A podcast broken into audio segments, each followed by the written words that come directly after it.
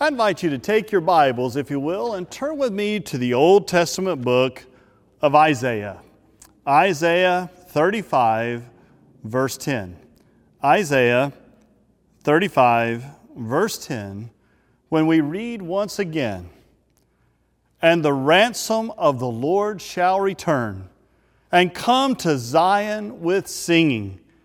Everlasting joy shall be upon their heads they shall obtain joy and gladness, and sorrow and sighing shall flee away. Let us pray together. Almighty God, we are so grateful for your love and grace and for the privilege of celebrating the gift of the Christ child. We give you thanks for the gift of your holy word. And now, as I stand before these your people, this is your church. I pray that this would be your message and not my own. In the name of Jesus the Christ, amen. One of the things I love of Christmas is the Christmas music. Songs like Joy to the World. And with the praise and worship time together, we, we add in the, the link unspeakable joy. We celebrate this amazing, unspeakable joy that God has given to us, or we sing, Joyful, joyful, we adore thee. And on this third Sunday of Advent, we join together to light the joy candle. This candle's different from the others, it's pink. That rose color is the liturgical color of joy. It's to remind us of this amazing gift that God has given to us. It's an important part of our theology. As a matter of fact, when you read the scripture, you'll find joy mentioned over 150 times in the Bible. But if we add words like joyful and joyous, it's well over 200 times that God mentions joy as being part of our lives. Now, joy sometimes gets blended in with happiness or pleasure. Joy is much deeper than that. Happiness is temporal. It's also dependent on the circumstances and all that's going on around us. We, we actually see that happening in our world today. People are tired. People are frustrated. This whole COVID pandemic is beginning to wear on us. We have COVID fatigue, and as a result of that, you even find people getting aggravated with each other, saying things to each other, short with one another. It, it doesn't sound like happiness, that's circumstantial. What we're seeking is joy. Joy is internal, joy is a gift from God. C.S. Lewis is one of my favorite writers and theologians, and, and C.S. Lewis says, Joy is never in our power, never in our power. Pleasure often is, but joy is actually a gift. It's a gift from God. It's, it's one of the gifts of Christmas. It's why you hear the angel shout out in Luke 2, verse 10 But the angel said to them, Do not be afraid, for see, I am bringing you good news of great joy, which is for all the people. Joy. Typically, each year when we light the joy candle, we read the scripture that we shared earlier from Isaiah 35 10. It's a beautiful scripture. The ransomed of the Lord shall return and come to Zion with singing. Everlasting joy shall be upon their heads, they shall obtain joy and gladness, and sorrow and sighing shall flee away. But it wasn't an easy time when Isaiah shares these words. When God shares this with the people of Israel, it had been challenging. In 922 BCE, for example, you actually see where the Israel is divided with the northern kingdom of Israel, the southern kingdom of Judah. 722 the northern kingdom falls to the Assyrians. By 587, 586, Jerusalem is destroyed and the southern kingdom falls to the Babylonians. They experience a time of captivity. They experience a difficult time of, of being sent away from their holy land. They are devastated. And there's a glimpse of hope that God gives, a glimpse that the ransom of the Lord shall return, that God is going to redeem. That word ransom again is, is where we get that sense of redemption that we have been held bondage by our brokenness, by our sin, by our captivity. God is redeeming us. We'll come to Zion, that's another name for Jerusalem, with singing and celebration, everlasting joy shall be upon their heads, and they'll obtain joy and gladness, the sorrow and sighing, which is what they were feeling at the moment. That's going to flee away. It was a message of hope that we received this gift of Christmas of joy. It's actually repeated again in Isaiah 51, verse 11, almost verbatim. So the ransom of the Lord shall return and come to Zion with singing. Everlasting joy shall be upon their heads, and they shall obtain joy and gladness, and sorrow and sighing shall flee away. It's repeated. It must be a message that God wants us to hear. Joy. God wants you, God wants me, He wants us to experience this amazing gift of joy. It's one of the gifts of Christmas, but we cannot manufacture joy. So we can't just go and decide, I think I'm going to be joyful today. I now have the gift of joy. I woke up this morning and I decided I'm going to have joy in my life. It's not quite that easy. Joy is a reaction to something, it's an emotion that comes from having received this precious gift from God. One of the things that I love to do, as I've shared with you before, is to do weddings with couples. I do the premarital counseling with them, then show up for the ceremony. And sometimes in the wedding ceremony, as the couple are looking at each other in their eyes, I share with them love is a precious gift. It is a gift. We cannot make someone love us. It's a gift. They choose to love us. It's a gift that we choose to offer to someone else. It's not manufactured. It's not somehow that we just chose to love. It's deeper than that. And joy is very similar to that. It's, it's something that is so much deeper that comes from well within. It's not just a choice that we make, it's a gift that we receive. Paul talks about it in Galatians chapter 5 verse 22 and 23 when he's writing the letter to the churches in Galatia and talking about the fruit of the spirit. Paul says, by contrast, the fruit of the spirit is love, joy, peace, patience, kindness, generosity, faithfulness, gentleness, and self-control but it's one of the fruit of the Spirit. That when we've received this gift of God's grace and the Holy Spirit of God in our lives, one of the things then that wells up from that is this gift of joy. Robert Dean shares that joy is the fruit of a right relationship with God. It is not something people can create by their own efforts. It's a gift. But joy is not always easy to experience and to express. We just heard that with the people of Israel that God is speaking to in the book of Isaiah. Joy is not fake happiness. Happiness is circumstantial, and joy is not when we just go, I'm just going to be happy, I'm just going to be happy, I'm just going to be joyful.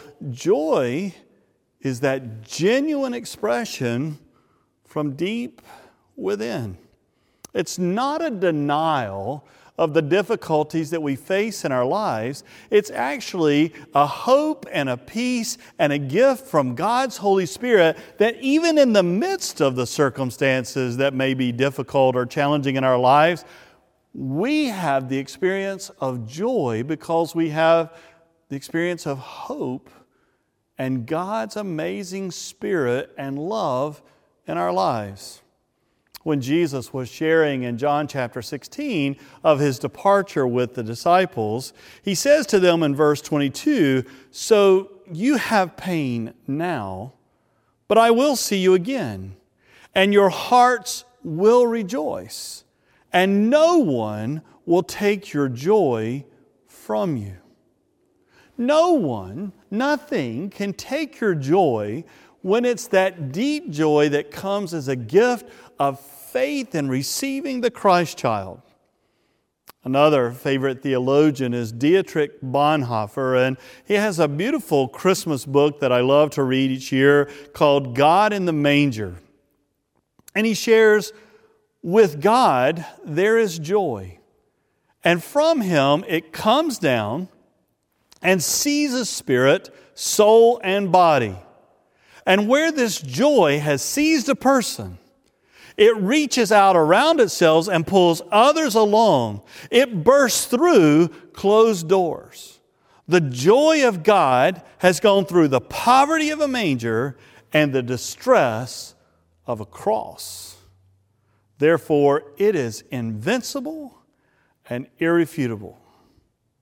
It's not a denial of difficulties, it's the embrace of what God has done and is doing, even in the midst of them. Frederick Buechner, another great theologian, writes in the book The Longing for Home, he says, Joy is home. God created us in joy and created us for joy. And in the long run, not all the darkness there is in the world and in ourselves can separate us finally from that joy. Because whatever else it means to say God created us in His image, I think it means, he says, that even when we cannot believe in Him, even when we feel most spiritually bankrupt and deserted by Him, His mark is deep within us. And I love this. He said, We have God's joy in our blood. Nelson Bell also writes and says, In our world of increasing uncertainties and growing tensions, nothing in a Christian life does more to commend his faith to others than a sincerity and a joy independent of circumstances. Until we realize what God has done for us, he says, there can be no real joy. Did you catch that? Until we realize what Christ has done for us, there can be no real joy. That's why joy is one of the gifts of Christmas, because this is when we realize most intimately what God has done for us, what Christ is doing for us. This amazing gift of the Christ child. Joy is the faith that through the Christ child, God has offered us forgiveness God has offered us redemption. God has offered us salvation.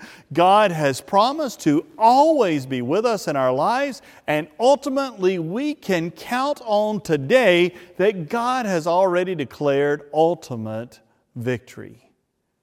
And that allows this great emotion to come up through us of joy. That even regardless of what may be happening around us, whether we're on the mountaintop or whether we're crawling through the deepest valley, our God is at work in our lives.